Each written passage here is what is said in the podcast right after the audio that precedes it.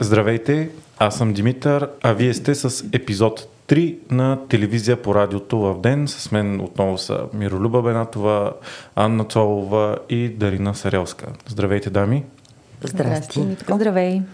Днес излизаме в понеделник по изключение, тъй като нямахме възможност да запишем миналия петък, но добрата новина е, че ще имаме епизод и този петък, като ще се опитаме да продължим всеки петък да имаме епизод. Можете вече да ни пишете в tv maimunkaden.fm, като ще оставим имейл адресът и в а, бележките на шоуто. Друг канал, по който може да ни пишете е Spotify. В а, платформата на Spotify вече има възможност от телефона или от компютър да оставяте а, коментари, ние четем всичките, може да ни пишете и в Facebook, но имейл и Spotify е най-удобният вариант. Там може да ни казвате обратна връзка за епизода, може да ни предлагате теми, които ви вълнуват. А, ние ще видим дали можем да работим и да говорим по тях, така че призваваме ви да ни пишете. За нас наистина е много важно. А в днешния епизод ще говорим неща, които се случиха през изминалата седмица и уикенда. Ще минем през изборите, разбира се, най-важната тема в следващите седмици. Ще минем през различни изказвания на Бойко Борисов и на Кирил Петков. Ще говорим за едно от първите интервюта на американския посланник. Ще говорим за Хамас и българския контекст на, случил, на случващото се в ивицата Газа, за това, че главният прокурор вече може да се разследва и други новини. Като ще започнем с а, предстоящите местни избори и нещо, което открихме тези дни и което ни се стори много интересно, защото е сравнително ново за нашата държава, а именно, че вече можем да залагаме пари официално през различни спортни, хазартни сайтове за това кой ще спечели изборите. На нас ни се стори много интересно, защото това е практика в чужбина от години, но е сравнително ново за, за България. И искаме да коментираме каква е разликата между това, какви са коефициентите и какви са всъщност самите социологически а, проучвания, защото знаем, че хазартните сайтове и бизнес въобще е направен така, че той винаги да е на печалба. Затова можем да кажем, че до голяма степен коефициентите има голям шанс да предвидят самите избори, както се случва често в, в чужбина. Какво смятате по въпроса, дами? Хубаво е да кажем, че всъщност това, че ще коментираме как хазартния бизнес а, изкарва пари и от избори, в никакъв случай не, а, не искаме да потикнем нашите слушатели да участват в тази мръсна игра, защото да, знаем хазарта, освен че зависимост е мръсен бизнес, през хазарта се перат пари и така нататък, но се захващаме с тази тема именно от от а, този ъгъл, че коефициентите може би наистина подсказват а, кой би бил печеливш, независимо честно или не. А, ако искате, а, със сигурност хазартните залагания са интересен поглед. Предлагам да ги сравним, като първо погледнем на традиционната социология. Излезе последно проучване наскоро на Центъра за анализи и маркетинг на Юлий Павлов, което дава в София 10% преднина горе-долу на а, кандидата на ППДБ Васил Терзиев срещу кандидата на ГЕРБ Антон Хекимян, сигурен балтаж и почти сигурен победител според това проучване на евентуален балтаж в София Васил Терзиев. Това казва традиционната стара социология, към която разбира се имаме всички основания да бъдем много критични и недоверчиви. Обаче на агенция Естат тя направи ново изследване сега точно тази седмица и то беше изненадващото, в което излиза, че на балотаж Васил Тързиев срещу Ваня Григорова. И а, тази агенция няма причини да я подозираме в а, някакви неистински резултати. Според мен винаги има причини да подозираме, зависи кой е поръчителя на проучването, така че аз ще си запазя скептицизма и към двете агенции. Дайте да видим какво казват букмейкерите, защото вероятно те имат много загубене. За хората, които не залагат и никога не са залагали, ще кажа как работи тази система. Това е в случай на футболни или каквито и да е спортни игри. Има два отбора или двама души, които се борят един с друг и има коефициенти колкото по-малък е коефициента, това означава, че толкова по-голям е шансът на един а, противник да спечели. В случая при Антон Хекимян и Васил Терзиев, според които в а, един от най-големите сайтове за залози в България ще бъдат на балотаж, най-голям шанс да спечели има Васил Терзиев с коефициент 1.25. Това означава, че ако сложим 1 лев на, на Васил Терзиев, ще спечелим 1 лев и 25. Лев и 25. А какъв е коефициента а на Антон Хикимян? На, на Антон Хикимян е 3.75, което означава, че според а, букмейкерите той има три пъти по-голям шанс да... Загуби. Да, да, да загуби, да че Васил... Тоест, три пъти значи... по-малък шанс да спечели. Васил Терезиев има три пъти по-голям шанс да спечели спрямо Антон Хикимян, като това все пак трябва да се отбрежи, че е за първи тур. Тоест, ще... кой ще бъде първи на първи тур, не кой ще стане кмет. Може да напиша хедлайна, защото ми ще объркахме хората. Три към едно са шансовете на Васил Терзиев да победи Антон Хикимян. Това ли казват букмейкерите? залагания, така, което а, си признаваме за нас е новина, макар за пръв път да излизат публикации официално на предишните парламентарни избори избори през април месец, на последните парламентарни избори, когато се оказва, че тези залагания също са били актуални сред залагащите. И освен актуални, се оказва, се оказва че са и познали. Сега аз не знам тук на коя букмейкърска компания гледаме залозите, но а, изглежда, че наистина с малко ГЕРБ СДС е водело в залозите като победител на тези избори и резултатите ги виждаме. Да. А, в момента, очевидно, според проучването, което цитира Дарина, букмейкърските залози съвпадат с проучването, което цитира Дарина, за разлика от проучването, което цитира Мира. Което е последно, само да му кажа датите, че е направено в а, рамките, само да погледна, да, между 29 септември и 9 октомври е направено и на него излиза, че всъщност а, 27,8 биха гласували на първи тур за кандидата Васил Тързиев, а 20,6 за издигнатата от левицата. Според... В това изследване Антон Хикимян излиза на 18,7, т.е. той не се явява на, на балотаж. Е, по принцип е интересно, че Ваня Григорова малко не я броят букмейкерите, изглежда. Има ли коефициент за Ваня няма, Григорова? Няма, има само за а, двама. Значи, букмейкерите и а, телевизионните продуценти, които подбират участниците в дебатите, т.е. основните претенденти за поста в София, не я броят Ваня Григорова. На мен тя ми се струва интересен кандидат с потенциал. Волен Сидоров също не го брояха. На времето да предложи човека изненада. беше на балотаж на президентски избори. А ако Ваня Григорова се ви на балотаж с Васил Терзиев, това прави шансовете на Васил Терзиев по-високи, според мен. Според мен нищо не може да помогне повече на Васил Терзиев на балотаж от Антон Хикимян, но нека да видим. А, Ваня... Ваня Григорова ще е ефекта Волен Сидоров, според мен. Лично мнение ще видим. Затова сега сме се събрали да залагаме. Така или иначе, ето Мираме наведе на спомени. Помня едни президентски избори, когато един от кандидатите упорито беше слаган от социологическите агенции на трето място, а той два пъти стана президент, Георги Първанов. И този той не кандидат. се явяваше на дебат. А, Георги Първанов не се яви на дебат, на официалния дебат на BTV, който присъствах като репортер. Водеха го Иво Инджев и Светла Петрова.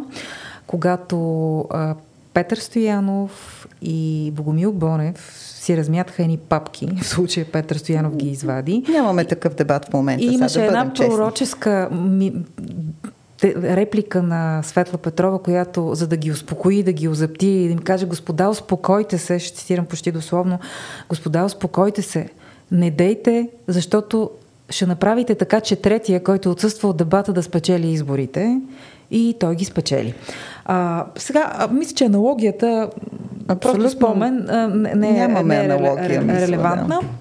Единственото е, че не виждаме Ваня Григорова на дебати. Сам, че тя иска да ходи, пък те не я канят. Тук е съвсем различно. Нямам представа защо ни я канят. Не знам каква е редакционната политика на телевизията и защо тя не присъства. Защото не я броят. Е, не, не, обикновено формално е по Формалният признак, обикновено знаем, по който се подбират кандидатите за дебат, да обясним на нашата публика, е не се мята Боб, не си решават а, а, настоящите шефове на новини, потенциални бъдещи кандидат кметове, кого да канят. А, имат вероятно социологическо проучване, като това, което току-що цитирах, което показва кои са първите двама и те се позовават Зависи на него. кое е социологическото Ема, проучване, не е логично има много... пред, преди първи тур да поканиш поне Трима-четирима, По принцип е така. не е балотаж. Традицията на дебатите, поне за местни избори, доколкото на мен ми е известно, че съм отразявала почти всичките до преди няколко години, е в началото на кампанията се прави един дебат, доста по-широк, като възможно повече да участват повече да. кандидати.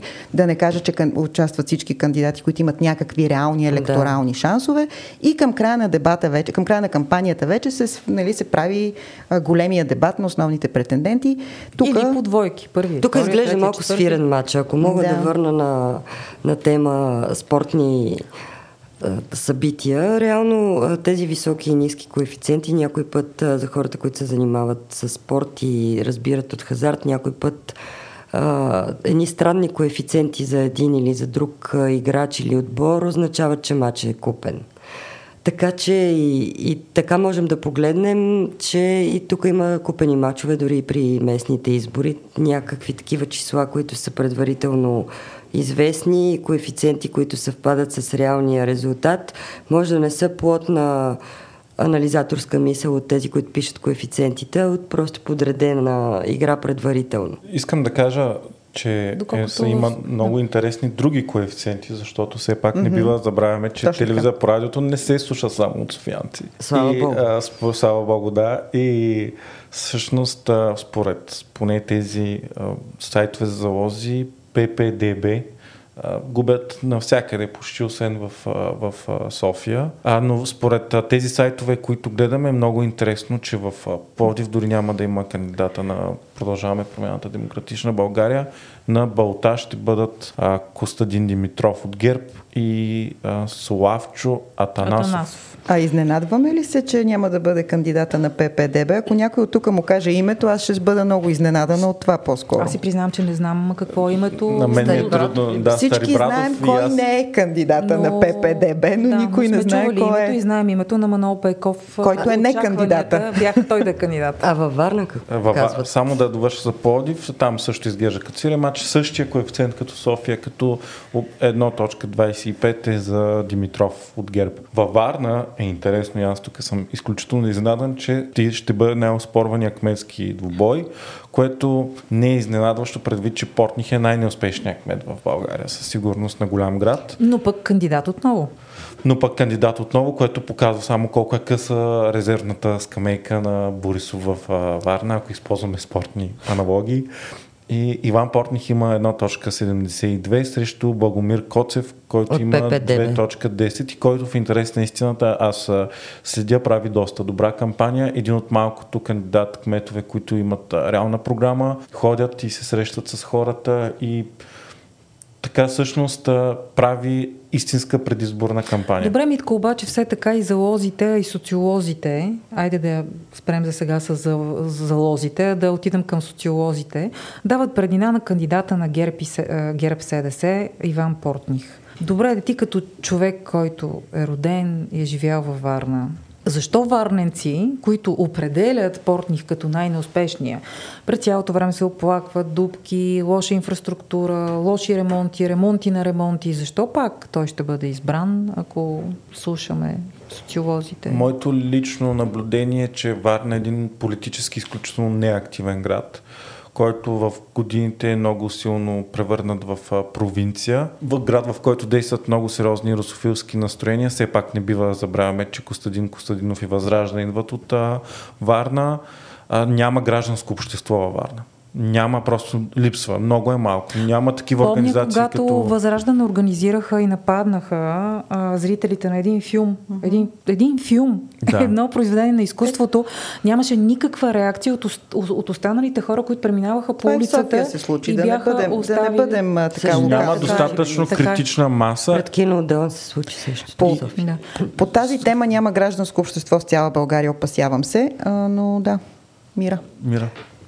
За Варна мисля, че споменахме в един от предишните ни епизоди за Дидо Дънката и за а, тази депутатка от ГЕРБ, която Славена... имаше предния път а, 10 000 преференции. Най-много Всъщност, от всички. Да, и мисля, че го споменахме това, което то не е отпаднало, че издигането на Портних а, дава знак, че има договорка и че тези гласове, с които разполага господин Дънката, отново ще отидат за ГЕРБ в случая за Портних.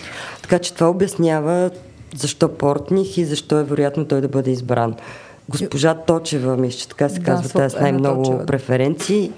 Мисля, че е ясно, щом тя може да има 10 000 преференции, може и В Портних да стане села. отново. Те са варненски. Да, да, да. Те да, избират да. кмета на Варна. Да, да, да, разбира се. Това. Митко, благодаря ти, че спомена, че не, се, че не ни слушат само в София. Ако трябва да сме съвсем открити с нашите зрители, слушатели, слушатели, а, да кажем от присъстващите на тази маса в телевизия по радиото, какво малцинство са софиянци всъщност. Така е. Само 25% от Висок присъстващите... коефициент 1 към 3. А вие откъде сте всъщност? Златоград. Здравейте. Аз съм от Плевен. Добър ден. Варна, Митко. Варна, Амира ти си от... Тежко малцинство, но добре от интегрирано. Значи искам да. кажа, че софиянци са много добре Град интегрирани София. в Много съм пътувала из София. страната. И аз като хекимян, който ще Да, ни да, става кмет, сега съм от 20 години в София и аз да кажа, от много години хода в командировки по всички градове и Много села на страната. Нарочно И решаваш проблемите на хората. И решавам проблемите на хората, така че мисля, че ставам за кмет на всеки град и село из България, защото много съм пътувала. Почти се обзалагам, че нито една местна организация не те е номинирала обаче. Просто, нали, все пак трябва с хумор да подходим. Факти, аз съм пътувала, обикаляла, ходила съм, решавала съм човешки проблеми. Не се заричам, че ще бъда до всяка плочка като хекимян, но Ще се Но си сбутате. правила ще се сбутате. което те пътува. прави. Не, няма да се сбутаме. Той в София се е запънал, не мърда. Той е решил, плочка. като истински амбициозен провинциалист, да се изкаже и аз малко Е. така... А, Е, Културологичните войни добре, нали трябва малко на шега да бъде И цялата работа. последно много интересно. Има два мача според букмейкерите, които със сигурност са тотално свирени. Това е матч в Бургас, където Димитър Николов има коефициент 1.04, а неговия противник Димитър Найденов има коефициент 10.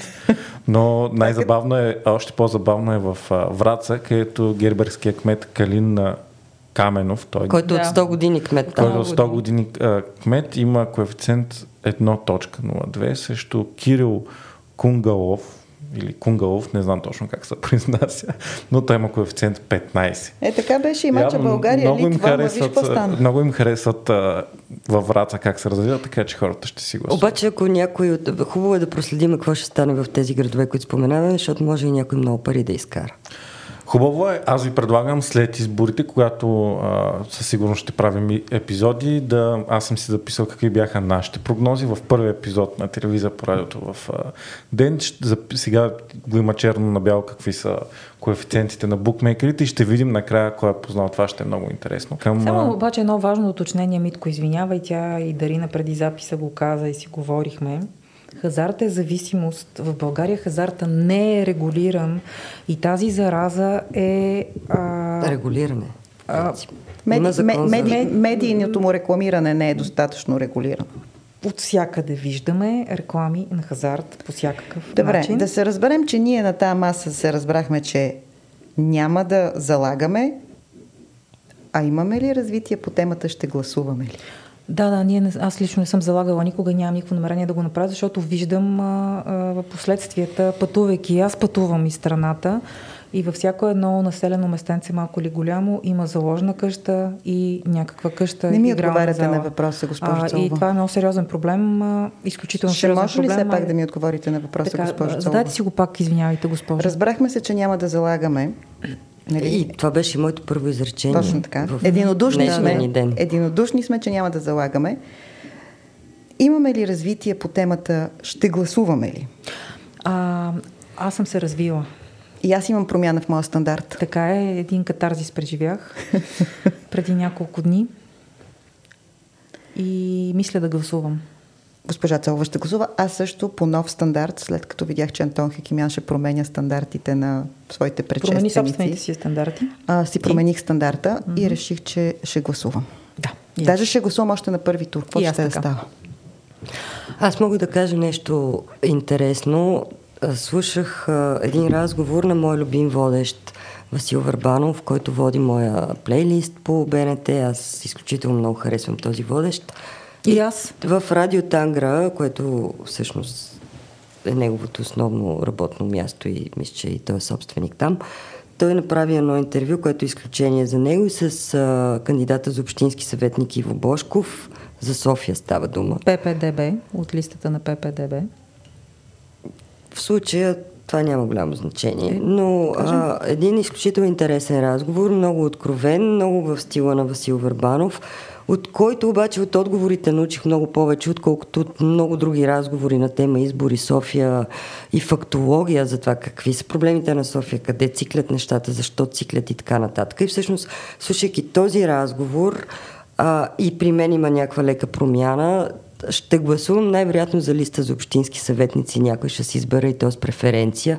И, и всъщност това, което искам да призова хората, така като мен, които са най-разколебани, най-скептични, да потърсят някакви альтернативни разговори, да слушат не тези, които са от мейнстрима, които наистина могат да ни отвратят. И да чуят нещо, което може да ги закачи, да си намерят някой от листата, когото да одобряват, за да не Просто да гласуваме, макар и... Да, за да не дават шанс на а, онези, които чрез букмейкърските залози а, смятат, че са решили матча, защото си говорихме за Варна. Там е ни сериозни съмнения за покупка-продажба на гласове, които се отразяват на всякакви места. Аз ще отида и ще гласувам в Варна. А да не говорим, че... Аз нямам в Златоград, тук ще гласувам. Ще последна, гласувам последна, на софиянци. Последна година съм а, по постоянен адрес във Варна. Ще си сменям скоро личната карта и ще се възползвам за последен път във да Варна. гласувам във Варна. И се, защото при вас в София, при нас в София матчът е свирен очевидно, но във Варна Абе, не съм сигурна, имаме съм надежда, сигурна. че може да се промени нещо. А, защо? По-скоро при вас във Варна изглежда да е свирен матча. И аз ще им гласувам на софиянци. Не, значи, ако Хекимя стане кмет, вие вече спокойно може да се чувствате пълноправни. Ние да ти кажа, отдавна да... се чувстваме пълноправни. Като Казах него... ти няколко пъти, че вие сте мълцинство така, в София. Аз така че. Аз шегувам. Не, не, аз извън шегата искам да благодаря на дебата на нова телевизия, на кампанията на господин Хикимян, че ми помогнаха да взема решение да гласувам. А, Добре, да минем. Понеже мен кампанията на господин Хакимян нищо ново от това, което знам и познавам, не ми дава, продължавам да давам шанс на това, което не познавам. Добре е да каже нещо конкретно и ако може да избяга от абстракциите, защото с абстракции, с липса на конкретно говорене, Говори за Васил Терзиев. е трудно да бъдат привлечени. Не, имаше един момент, в който аз а, ми хареса Васил Терзиев този дебат, в който зададе на Хекимян въпроса, вие ние ли сте или вие и защо това раздвоение на личността, защото Антон Хикимян е нали, ние, когато решаваме проблема с детските градини, ама те, когато става въпрос за ремонта за на ремонта. Герб, които са ги вършили. А, така че въпроса... Да, той тогава казва аз като гражданин, да, въпрос... иначе аз като кандидат. Въпроса, конкретният въпрос от господин Терзиев към а, Антон зададен, ние са, вие са, ние ли сме или вие, добър на мен е лично много ми да. хареса. Да. да, добър му е този въпрос и да, разбира се че ако е задължително гласуването, избора е ясен, ама то не е задължително, а е хубаво кандидатите да направят така, че да нададем ухо, око и душа даже, mm-hmm. за да можем да отидем да гласуваме за тях. Аз затова ви препоръчвам разговора на Иво Бошков с Васил Върбанов. Без щом тебе те е убедил да гласуваш, аз ще го слушам. Трябва да ви кажа, че много неща разбрах за община, какви проблеми има. Иво Бошков, който е общински съветник вече отдавна, каза, че му отнело мандат и половина, за да се пребори за това заседанията на Общинския съвет да се стримват. Mm. Иво Бошков. И всъщност през него, човек, то освен, че той е активен, той е общински съветник, познава mm-hmm. проблемите на града истински, дава много голяма яснота какво усилие изисква да, наме, да. да направиш минимална промяна. Слушам и... ви и двете и, и някакси Мира апелира към рационалния вод, Цолова по-скоро към емоционалния. Опасявам се, че обикновено в последните години навсякъде по света емоционалния вод печели. Не само последните години. Да, да, аз само казвам, че мен той ми беше интересен за слушане. Това искам да кажа. Аз mm. дали ще гласувам или не, няма значение. Аз като зрител казвам, като слушател. От неговия разговор разбрах за София повече. За това къде забива, какви проблеми има и колко е малък шанса всъщност и с най-добри намерения за един мандат да помръднеш каквото и да било.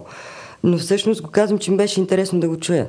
Нямаше лозунги, плакати или поне бяха сведени до доста по-малко, отколкото обикновено. От него станаха ясни, примерно, някакви практики, как са опитали да го подкупат, разказах съвсем конкретно, как са му предлагали, как първо с добро кафенце да пиеме, после пари ни предлагаме, после с лошо. Беше човешки интересен разговор на човек, който наистина ври кипи в а, общинарските проблеми на София и всъщност той разказа за мафиотския модел в умален мащаб. Каза, даже каза и критично как е избрана кандидатурата на Васил Терзиев от тази доста широка коалиция. Каза, че той и други като него последни са разбрали. И каза, че всъщност ако Васил Терзиев не продължи в... Нали, това имаше един такъв момент, който му го пита водещия ти какво би му казал и той ми ще продължиш ли в моята посока? Защото ако ти не продължиш моята посока, това ще ми бъде поредното и може би последното разочарование от политиката. Така че беше много интересен. Значи, като изслушате телевизия по радиото, прехвърлете се, ако не сте да слушали на Васил Варбанов, топ. С Иво Бошков. Който... И после се замислете защо тези разговори не се случват в традиционните медии, които не е да нямат време, възможности, ефири, Няма капацитет. Васил Варбанов. Каквото и да значи. Това е цялата е. метафора. Така да. е. Има го в БНТ. Няма кой да сложи Васил Варбанов да прави такива разговори. Той Там няма също. да се върже, да не мисля, че му е толкова малко акъла. Той е доста по-умен от да нас. Чудех се дали ще го кажеш. Добре. А, минаваме към следващата тема. Какво се случи в последната една седмица с така наречената сглобка, като може би най-важното там е, че имаше вод на недоверие, който очаквано не мина с гласовете на Продължаваме промяната Демократична България, ГЕРБ и а, ДПС. Дами, какво според вас стана най-интересно в последните дни в управляващата не коалиция? Само един кадър искам да сложа на масата и оставям дамите да продължат с тяхната мисъл. Един кадър, който се запечата в главата ми, един кадър, който се превърна в мемета, кадъра, в който на първия ред на в парламента, може би в дясно или в ляво, аз още не мога да се ориентирам в новата сграда като зрител в парламента. От дясно наляво изглежда така четворката. Делян Пеевски, Йордан Цонев, Атанас Атанасов, Кирил Петков. И четиримата са усмихнати. Ето този кадър, за мен е кадърът от вота на недоверие. Усмихнати и... бяха. Развеселени. Бяха широко усмихнати, много усмихнати. Има една култова ключова снимка на Певски от преди 10 години, малко преди да го изберат за шеф на данс. Е тая усмивка всъщност. Има Певски. Същата усмивка. Но и другите същата са я придобили. Ма Певски и Кирил Петков са като а, комове на тая снимка. Аз а, не бих била а, чак толкова метафорична, за да нарека тази снимка сватба. А, но а, това е моят визуален... Тя мина, бе, те ще мина, Това е кръщането. Ние, не, сега пазим брака заради децата. Аз това разбрах. Има едни 3 милиарда в плана за възстановяване и развитие. Това е къщата, вероятно, или там и мането, заради което. А децата сме ние, пазят ни от Румен Радев, нали? Чувстваме от се опазени. всичко ни пазят. От Добре, давайте, после аз ще се включа с един коментар на много уважаван от мен човек. Сега е момент. Не, не, не, не, после, когато се разгорещите. Но тая... Мен ми харесва хумора за това, че ни пазят и брака е заради децата. Знаем, то чисто економически много хора не се развеждат, защото им е по-изгодно за, за бюджета и за още хиляди неща.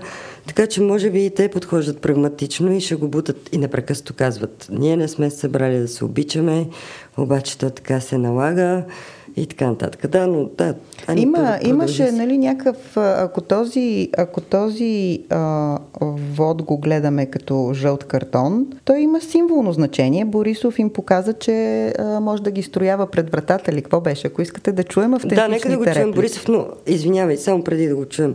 Певски беше много ключов, който каза, докато са евроатлантици, ще бъде това правителство. И докато власт. вършат. И докато вършат работа за хората. За децата. Обаче, аз той като каже всеки път, като вършат, ако вършат работа за хората, аз някак се си представям за него, ако върши. Кои са хората, нали? Кои са хората, защото за Пеевски човека е едно особено понятие. Нали това в комунистическите лозунги беше всичко в името на човека, всичко за благото на човека. Мисля, че знаем кой е човека. Да. Наречен от Пеевски хората. за, за звучност. Но нека да ги чуем Борисов и Кирил Петков какво си размениха. Борисов от Разград в събота се изока. Разград не, Шумен. Чуваме Грешка. го. Вчера гледах страхотния възторг на колегите от ПП. Истински се забавлявах, защото броих, броих, броих. От 240 беха около 30 на човека. Еми, казах, че много важно нещо в политиката е математиката. А то да не е математиката, аритметиката. Ако не сме ГЕРБ и ДПС, как ще застанат да кажат ние сме успешни? Как ще си препишеш 62 промени благодарение на 30 депутата, ако не са ГЕРБ и ДПС? Нали, тази самоувереност повече ме забавлява в интерес на истината. И логично е да се каже, ние заедно направихме тези промени. Но да кажеш, ние ги направихме, а ние двамата искат на наш гръб да се правят на интересни, просто е нагло. И просто не е верно. И просто ако не се коригирате, предстои нов вод. И ще ви строиме пред нашата стая. Ако искате, ако не искате, ще отидем на избори. Да бъдат малко по-внимателни в изказа. Защото ние сме честолюбиви. Батальона се строява е вече стар хит и не е толкова актуален. Но ако продължаваме да ковеме реформи по начина по който ковахме в последните 60 дни, аз се радвам, ако ГЕРБ ги припознават и заедно се хвалиме за, за тези неща, които сме случили заедно. Но а, никой няма да ни строява пред никакви стаи.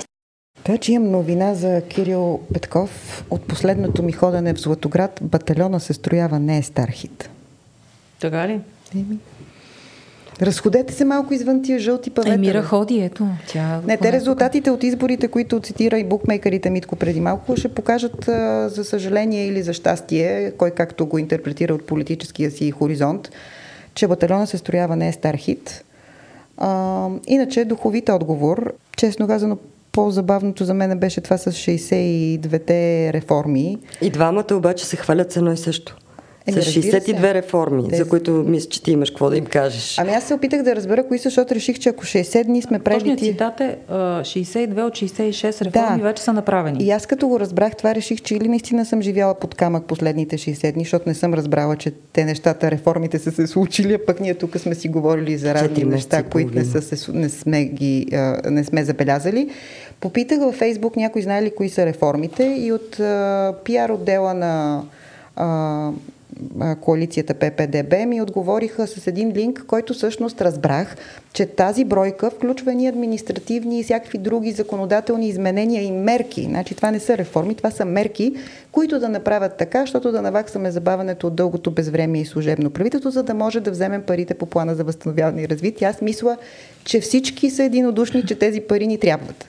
Трябват им и на политическата върхушка с всичките съмнения как тези пари ще се разпределят. Нали? За парите е ясно, че а, единодушие има.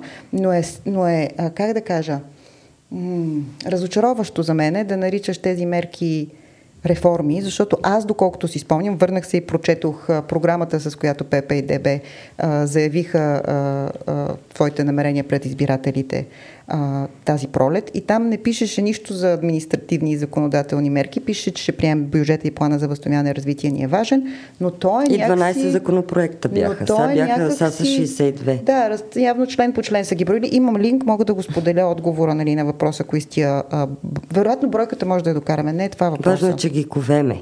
Както и е важно, че на административните Петков. мерки и на рутинната работа, който един парламент върши, му се вика реформа да не се окаже, че реформата е приключила, без да сме разбрали и тя се състои в тези 60 и кусор мерки. Защото аз това, което си спомням като реформа, беше борене на корупцията, беше смяна на службите, а, беше регулаторите. Регулаторите, много важна Главния мярка беше. Да ще чакат Ама там. главният прокурор да не се окаже, че и тази реформа сме приключили, защото формално сме го сменили. Лена Бориславова някъде е написала, казах ви аз, че ще сменим главния прокурор, без да е нали, прерогативите на законодателната власт и политическата да го прави. Ама ето, вижте, с 63 депутати успяхме и цитира а, изменението в закона за съдебната власт за контрола над главния прокурор.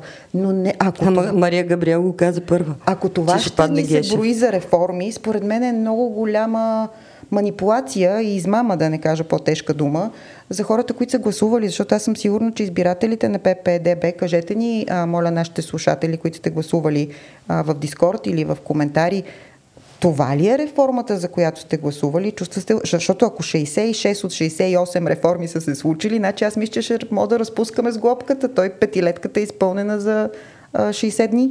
Интересно обаче хубаво е да си има предвид, че Кирил Петков и Бойко Борисов се хвалят с едно и също. Да се запомни все пак. Ако случайно се окаже, че той е кухо, да се има предвид. А интересно е как в един момент има атака срещу няколко министъра от а, този вариант на сглобката, защото се очаква тя да се промени след а, едно известно време. Асен Василев е на мушка, доколкото виждаме и а, Борисов в същата изява казва моя Асен Василев, че той бил критикуван, че Демократична България категорично не искали Асен Василев да бъде финансов министр. Борисов, който не е интригант, изобщо не пусна тази интрига че той от всякъде го брани неговия Асен Василев, обаче той как може да прави такива глупости и да не му казва, че ще тегли нови заеми. Така че Борисов прави всичко възможно да набие клин вътре в не коалицията по негови стари обичаи. Той да. го може това. И неговия. да я унижи. И да унижи да, да. Пепе и ДБ. Това са, това са и моите Който ремарки. както се е сложил, нали? Но, но ГЕРБ се държи като а, някакси а, отявено, от, отявлено небинарна политическа формация, интерсекционална, както е модерно. Значи те са опозиция, която когато им е удобно, малко като Антон Хикимян с ние, вие те, и си избират идентичност много така в движение. Значи, а, Борисов казва, че кабинетът е на промяната и заплашва да ги строява и да го сваля и да ги води на избори. А, обаче пък, а, когато мерките и промените се случват, то е заради негови депутати. А, а, Мария Габриел каза вчера, че кабинетът е Денков Габриел, не е само Денков. А, Бойко Борисов пък много обича да казва кабинетът на промяната, управлението на промяната. Така че тук тече един процес в една така двойна игра, в която, опасявам се, Борисов е по-добър от своите и, коалиционни Както казаха партньори. по време на вота а, ГЕРБ а, и Възраждане, а и ДПС, казаха този път няма да ги свалим. Не е, не е готово. Представителите е, е на, на тези три партии, които всъщност предния път ги свалиха. Така да интересно е кога Борис остава опозиция на собственото си правителство и в крайна сметка пък и за ППДБ, които влязоха във властта, все пак да не забравяме с заявка за ревизия и за изчегъртване, сега да стоят усмихнати до десния му крак на Певски и просто е, как да кажа, не може да не буди Изтискване на сили и сокове, както се казва. Е това. Иска ми се да обърнем внимание на, понеже не нали винаги се твърди, че тази коалиция е много важна, защото е евроатлантическа и много се грижи за нашата геополитическа ориентация. Mm-hmm. Интересно е, че този, който изяда най-много шамари от министрите, всъщност даже не е Асен Василев, е военния министр Тагарев. Mm-hmm. Като казвам изяда шамари, естествено имам предвид господин Делян Певски, който като излезе и като забие шамар, никой не се е объркал. А, всъщност едно доста така меко изказване на Тагарев, че във връзка с едни а, поръчки е хубаво да се вземе решение преди местните избори. Делян Певски изкочи... Решение от парламента. Решение от парламента.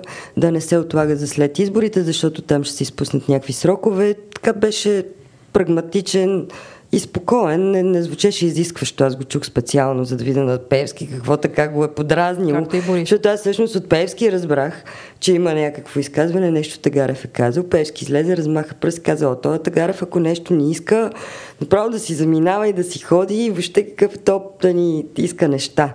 И всъщност после чета по разни а, сайтове анализи, че най-вероятно при рокадата Тагарев, който всъщност може би е най- евроатлантическия министр, доказан, автентичен и искрен, може би той ще бъде сменен, така че това веднага дава повод да се замислим доколко е автентичен евроатлантизма на Пеевски, тъй, че Както той да Борисов. скочи именно на, та, на, на Тагарев, а не на някой друг.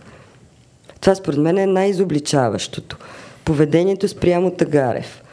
И а, тук, и... според мен, е много, става много интересно геополитическата обстановка mm. и не бива да подценяваме това, което в момента се случва в, в Близкия изток, в ивицата Газа и а, войната между Хамас и Израел, която те първа предстои. Тази седмица, миналата седмица имахме много интересен епизод в ден, който може да слушате с експерта Руслан Трат, който дава контекст на случващото се. Но аз искам да поговорим малко и за това нещо в българския контекст, който според мен за момента се подценява. Та първо е много, много очевидно, че Русия заема страна на, на Палестина. От това, това става най-вече ясно, между другото, с факта, че руските хакери атакуват най-вече израелски правителствени сайтове и така нататък. Тоест, това е много ясна индикация, че страна а, се взема. Знаем колко голямо значение има Русия за България и въобще за българската вътрешна политика. Тя за света има значение. Русия. Друго нещо, което също не бива да, да се подценява е това, че най-вероятно предстои нова голяма беженска вълна. А чета в момента изказване на различни експерти, че над 1 милион души се очаква да се опита да, да влязат в, в Европа, което отново е ние като външна граница на, на Европейския съюз, отново е много силно свързано с нашата цел да влезем в Шенген. Ветото на, на Австрия, която го налага, за, нали, знаем, че Нидерландия го налага заради вътрешни заради вътрешната си политика, но Австрия има много сериозни претенции към пазенето на българските граници, така че това всичко и много други неща показват, че това, което се случва в, в Близки изток, който всъщност въобще не е толкова далеч, ще окаже голямо влияние и за нас. Да, така със сигурност света е, така, как да кажа, клишето много тревожно място и става все по-объркан и все по- опасен. Не мога да съм много категорична в прочета на това как ще се отрази във вътрешен план. Това, което ми се струва от сегашната ми позиция, гледна точка, това, което виждаме, че изглежда, че ситуацията в Близки изток във вътрешен план ще се използва за поредното алиби за а, бетониране на сглобката. Изглежда, че ротацията, която в началото се чудехме ще се случи или няма ли да се случи, изглежда, че, този, че тя ще си се случи и вероятно твърде ще бъде интересно, този, падне Тагарев. Да, този кабинет вероятно ще изкара целия а, мандат. Някакси това виждам аз, без това да е въобще най-важното в цялата близко, близкоисточна тема. Аз с, с, с риска, че правим една крачка назад по темата, но всъщност темата е тази. Ключовото име, което трябва да следим и да наблюдаваме като член на кабинета е Тагарев, министър, военния министър, защото той да, е автентичен, искрен евроатлантик и само да добавя към много а, правната забележка на мира, не само Делян Певски реагира и скочи. Ако Тагарев изисква нещо от българския парламент, трябва да си подаде оставката веднага, е неговата реплика към Тагарев, но и а, представители на ГЕРБ, ето тук гледаме едно Ма даже и на продължаваме промяната излязоха да замазват и да обясняват, да. че да не се бърза. Борисов и Певски нападнаха Тагаре заради сделката за машините Страйкър. А, това е заглавието от Медиапул, което чета и откъдето взех и цитата на Делян Певски. Така че, може би тук момента да акцентираме, да насочим прожекторите към Тагарев и неговото политическо бъдеще и да припомним, всички а, проруски действия, които през годините са извършили а, от ГЕРБ а, с а, съдействието на ДПС. Да ги припомняме или има ли нужда да ги припомняме? Не, въпросът е друго, че но, реално... Да. Но, да, но ако ще се слага псевдо-евроатлантическата маска, за да спасят децата от този брак, е, е хубаво тая маска, нали, малко по малко да започваме да я сваляме. Или тая маска поне да се бетонира, защото реално има вътрешни противоречия. А, същия, Делян е Певски, същия Делян Певски беше най- а, категорично произраелски в изказа си. Още от първата секунда той като робот излезе и изговори най-хард позицията. Ние сме с Израел против тероризма, не може да има никакви колебания, пращаме самолети. Нали? Той на приказки и така на категоричност на лозунг, то е най-добрия. В контекста на Пеевски е хубаво да цитираме и да поразсъждаваме малко и върху интервюто на американския посланник, който в неделя вечер даде интервю за Лора Крумова по нова телевизия, където в частта за Магницки, а виден представител в списъка Магницки е Делян Пеевски, името на Делян Пеевски не се съобщава по никакъв начин, но така или иначе става ясно, че няма да има нов списък Магницки, т.е. очевидно така натиска за борба с корупцията от страна на Америка към България вече не е толкова силен. И има едно изречение, на мен ми направи впечатление това изречение, че да, ако някой смята, че е несправедливо обвинен, има съдебен начин той да изчисти името си от списка Магницки без тази категоричност, която би трябвало да има, когато ти си... Смениха се посланниците. Така. Но така или иначе, Магницки, какво е Магницки? Защита на финансовата система на щатите от корумпирани лоши хора извън и, щатите. И това каза и посланника. И сега тук пък аз искам да кажа, че ние трябва да спрем да вменяваме на нашите на партньори и на посолствата Нещо да ни спасяват да от ни решават проблемите с корупцията, като към която ние, да си го кажем честно, като общество, като граждани, сме изключително толерантни и възприемчиви. Това е истината. Така че, да, беше симптоматично това изказване. На мен ми направи впечатлението, че, впечатление а, изказването, че всъщност глобалният закон Магницки е направен така, че да пази Америка и американската финансова система от корупция. И в крайна сметка ние какво очакваме сега? Да дойдат и да ни кажат, ма хора, не избирайте корумпирани да стоят на първия ред в парламента. Ми избираме заради много други обстоятелства и дефекти и пороци, които си имаме. И това е. Нещо, което на мен ми направи впечатление в изказването на посланника Кенет Мартен, така се казва.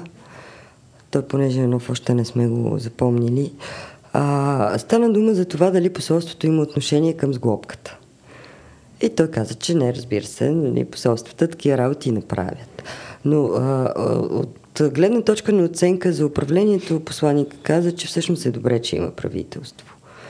И каза, а, че за първи път от много време насам, през ноември месец, ще има бизнес делегация.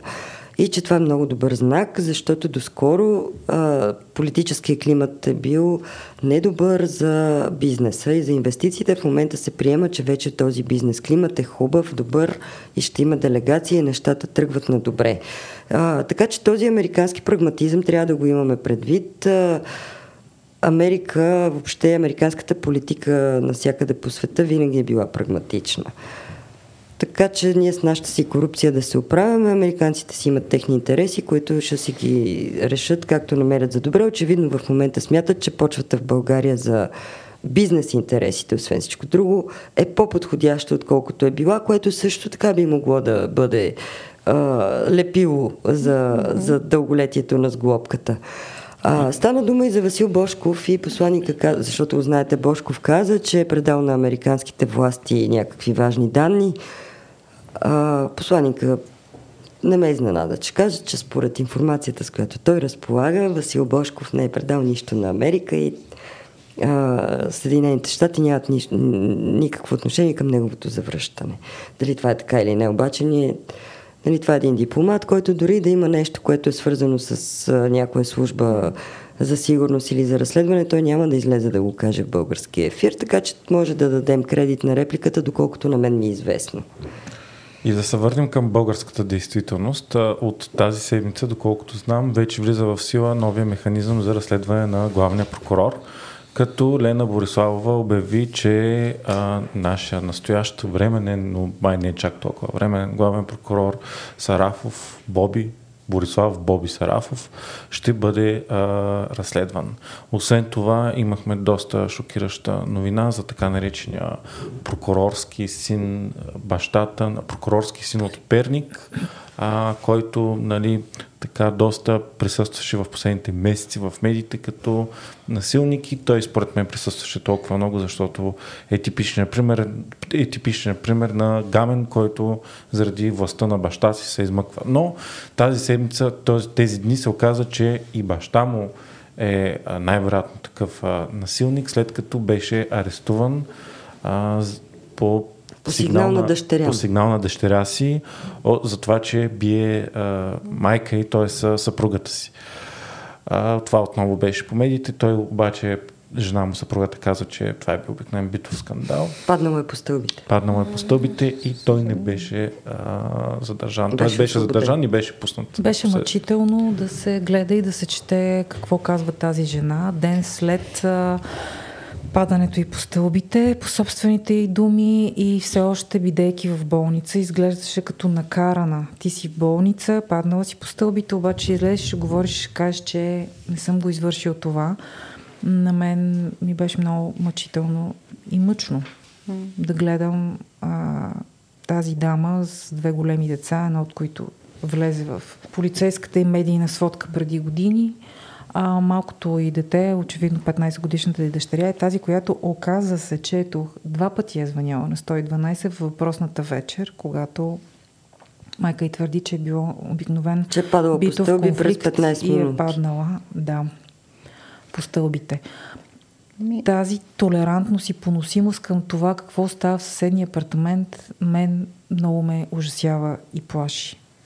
Защото понякога всеки един от нас може да се озове в ситуация да го чуе някой, дори да не го познава той, някой да му помогне. не знам, съседи, чуват ли, виждат ли какво се случва, но тази, за, за тази дама, жената на прокурора, извинявам се, че ни запомних името, това е много обидно, че ни запомних името, ми беше безкрайно мъчно, защото тя ще излезе от тази болница mm-hmm. и ще се преваря вкъщи. Аз искам тук да кажа, а, да дам един пример за това, което ти казваш. Имаше една страхотна кампания на Fineacts, а, заедно с рекламна агенция, извинявам се, че забравих какво е името, ще сложа линк в бележките на шоуто, а, за домашното насилие, в кога, която представлява едно видео, в mm-hmm. което се прави експеримент. Не имат хора, това е истински, само да кажа, че то е рекламна и е кампания, но е истински Много е добро случай. видео, Много е добро. да. А, качат се, наемат апартамент в а, сграда, мисля, че в София, в апартамент. В дружба, където е извършено убийство. Да. Мъж убива жена си При и убива в продължение на два часа. Вкарват барабани и започват в някакви късни часове, но не твърде късно, започват да барабанят. Веднага идват на секундата и мерят с хронометър, мисля, че отнеха 23 секунди да дойдат сейдите. И същото време в същия, а, в, в, в същото място, блок. в същия блок, два часа е била убивана никой не се е обадил нито на полиция, нито нито а, е позвонил на вратата, за да спре насилника. На първата минута дойдоха и започнаха да тропат. Видеото е много добро, да, качи линка. Така е, де. А, обаче, така е, това е големия проблем. Ще направя един по-такъв политически паралел след малко. Другия съществен проблем е обаче, че като се обадиш и какво от това? Системата за за защита на жени от домашно насилие в България тя може да е на хартия да съществува. Знаем, че има много активни а, неправителствени организации Жудото, и до там ние сме има оставили промяна, проблема. Има някаква промяна, има гласувани промени в закона, така че поне да влизат в общ регистър един път а, ставалите жертва на такова насилие. Има, не съм се подготвила в момента, но има от този настоящ парламент с активното съдействие на Демократична България, активни депутати имаше а, по темата, промениха закона, но в момента съм а, неподготвена. Но да, като най- най-ключовото е да не, да не е задължително жертвата да Точно даде така. жалба. Не може да искаш от да може да се, разслед... да, да, може да се разследва по, а, по общ характер и всъщност да е наказателно производство и да не зависи от жертвата. Mm-hmm. Дали ще подаде сигнал или ще го оттегли. Или, или ако подаде, дали ще го оттегли, какъвто фрапиращ случай имаше. Ме разбира се. Да, да, въпросът е да не зависи от, от да. жертвата и всъщност да го няма изискването за рецидив да е повече от два пъти. Да, да, да. Така че това вече е променено. Това е променено преди месец и... Само, че това, което не е променено е къде отива жертвата, Точно когато пад, попадне под закрила. Всъщност това не е променено, че ти не можеш да се чувстваш защитена. Първо няма места, няма такива центрове. По, всички центрове за закрила, те са, между другото, се управляват от неправителствени организации, да. затова няма ресурс, те са и малко. А, и всъщност а, какво става след като мине острата фаза е големия проблем. Ето, затова, затова говоря, че а, ето тук има гражданско общество, има много активни, работещи и помагащи неправителствени организации, но къде е държавната грижа, къде е системата на тия институции, дето ги избираме, дето те с глобката съществува уж заради това, да има тези работещи институции, така, щото те да бъдат в услуга на гражданите. На мене през цялото време ми се върти тая аналогия и ще я кажа. Имаме един насилник, който унижава коалиционните си партньори от сутрин до вечер, унижава жените, пък и мъжете в собствената си партия, унижава журналисти, избиратели, насилва медии, насилва бизнеси, размазва физиономии, набива с 200. Ние мълчим, съобразяваме се и му гласуваме. Ние, мнозинството от българските избиратели имам предвид. И ето това прави едно общество, което е много толерантно и, как да кажа, безкритично и приема насилието като норма. Приема, че се някой ще насилва, поне да е то, дет си го знаем. Това прави жената, която оттегля жалбата си срещу своя съпруг насилник, защото каква е альтернативата? И затова е, е, е за мен е голям греха на хората, които обещаха альтернатива, за да отидат и да заради един шенгенски апартамент. Да, Шенген е много важна тема. Заради децата, заради бюджета, заради това нещо да казват, ама не, не. То това си е една семейна разправия. Това се случва в момента. Нормализираме унижението, насилието и безпринципността в политически смисъл и го правим без особено да ни е трудно, защото ние сме го нормализирали и банализирали в житейския смисъл, защото не се обаждаме на полицията, когато бият а, хора. Само когато бият барабани, ни пука. А, надавате ли ухой на тезата, изговорена и аргументирана от а, хора, които много уважавам? Например, имаше вчера един пост на Георги Фотев, професор Георги Фотев, а, който хубаво да го прочетете последния му пост във Фейсбук, за да не преразказвам и прецитирам. Общо взето посочва, насочва прожекторите към така наречената опозиция, където, казва той, на едно място е събрано невежеството, кресливостта и така нататък, имайки предвид Възраждане има такъв народ и БСП, защото те в момента са опозицията.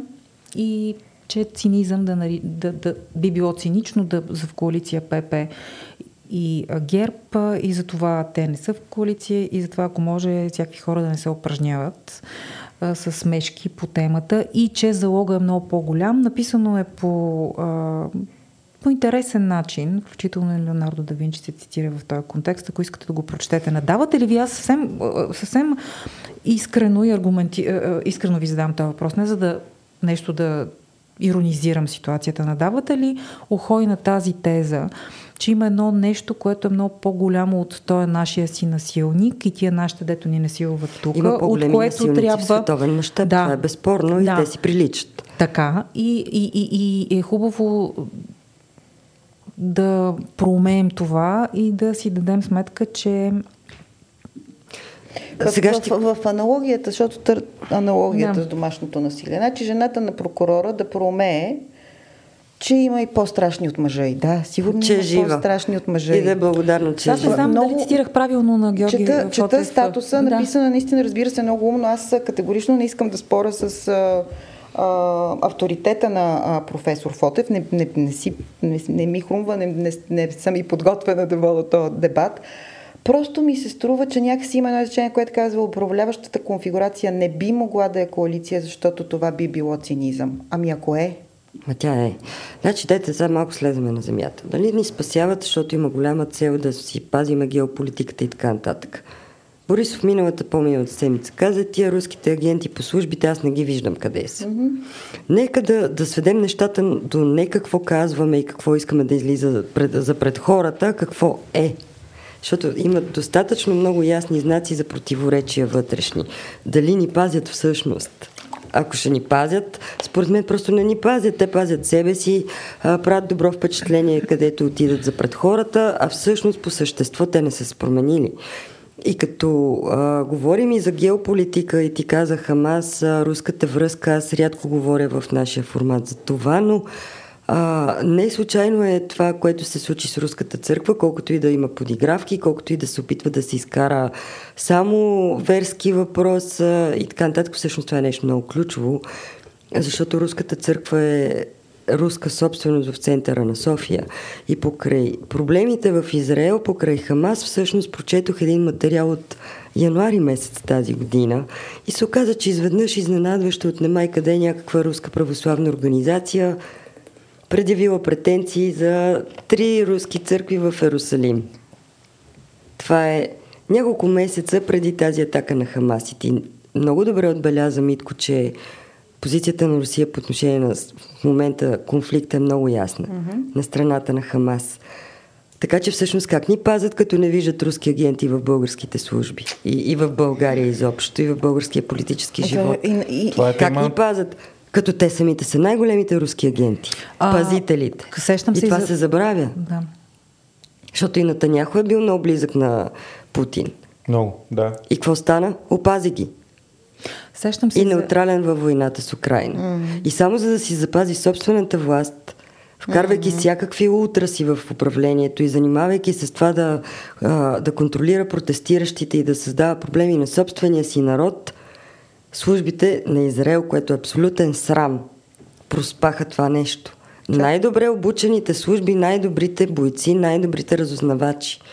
Да ги докара на Таняхо, израелския Биби, до това да ги сринат. От какво ни пази и нашия? Бъба. Две неща искам аз обаче да кажа за Сарафов да се върнем, защото не е много важно. А, то звучи добре, нали, че вече са прияти промени. Да, те бяха обнародвани.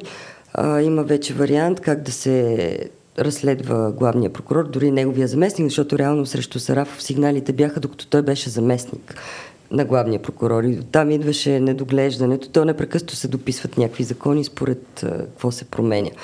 Но това, че вече има такъв а, юридически, такава юридическа основа, всъщност нищо не променя, защото още при избирането на Сарафов за идея главен прокурор стана ясно, че първо жалбите срещу него са оттеглени. Сигналите, не жалбите. А, освен това стана ясно и, че а, те са писани от а, тогавашния един от а, шефовете на прес-центъра на прокуратурата и са подавани едва ли не поръчково. Това беше част от а, защитната теза на Сарафов, че сигналите срещу него са кална война.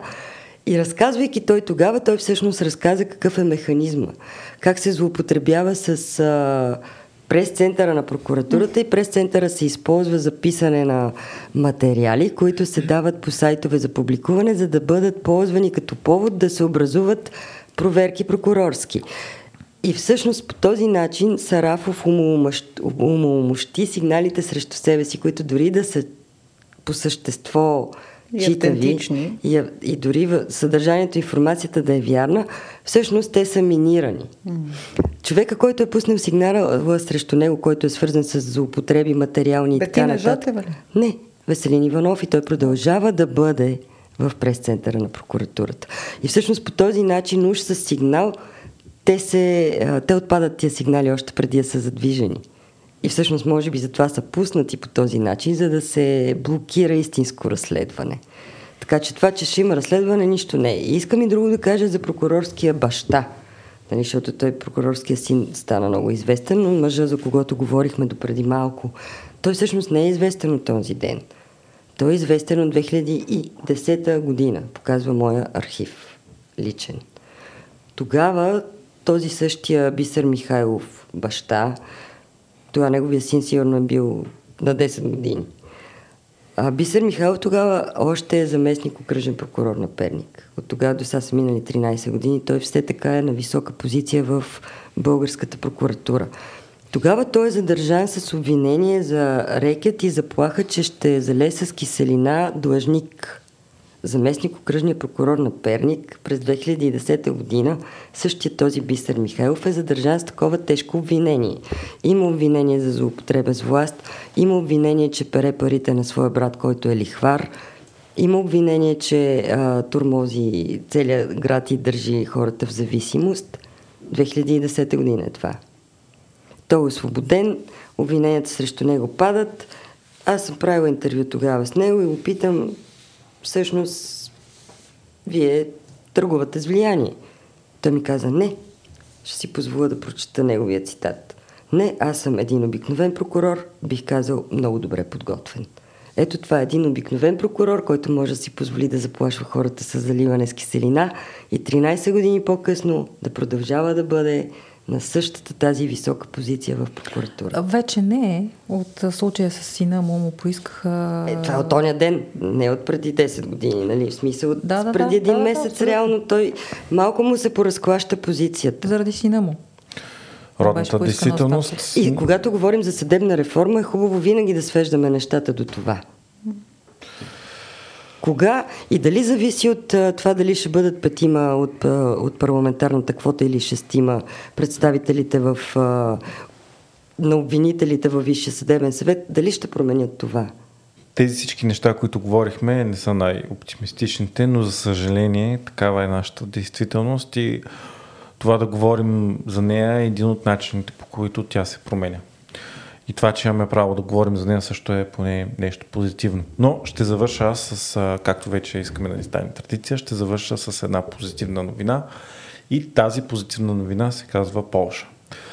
Контекстът контекстът е следния. Знаем, че Полша беше една от най-консервативните, популистски, проблемни държави в Европейския съюз, санкционирана многократно заради много сериозни нарушения в съдебната власт, корупция, задушаване на медиите и там над 8 години управлява така наречената партия Право и справедливост а, която е много консервативна, дясна партия, а, силно религиозна. Напомняме, че тази партия забрани през 2022 година абортите, а, което доведе до много, до много хилядни протести в Польша, но това стана реалност. А, вчера в Польша имаше избори, които преминаха с рекордна, а, абсолютно рекордна а, Активност. Избирателна активност. Абсолютно рекордна избирателна активност, като а, всъщност отново победител беше управляващото сега право и справедливост, която взема към момента 36,8%, но пирова, тя... Пирова победа.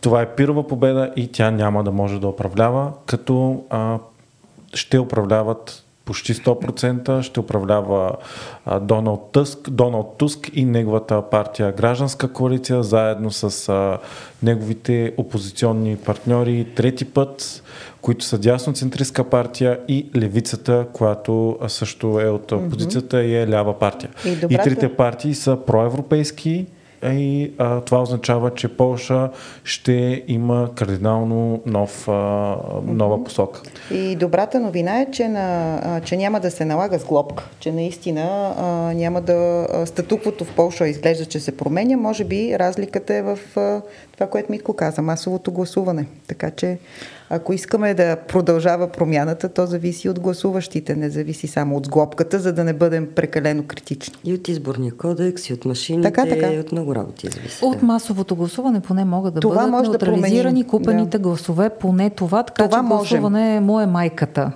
Мислете, информирайте се и решавайте. Васил Върбанов. Той е Васил Върбанов, ние не сме. Така е. Отидете да го слушате.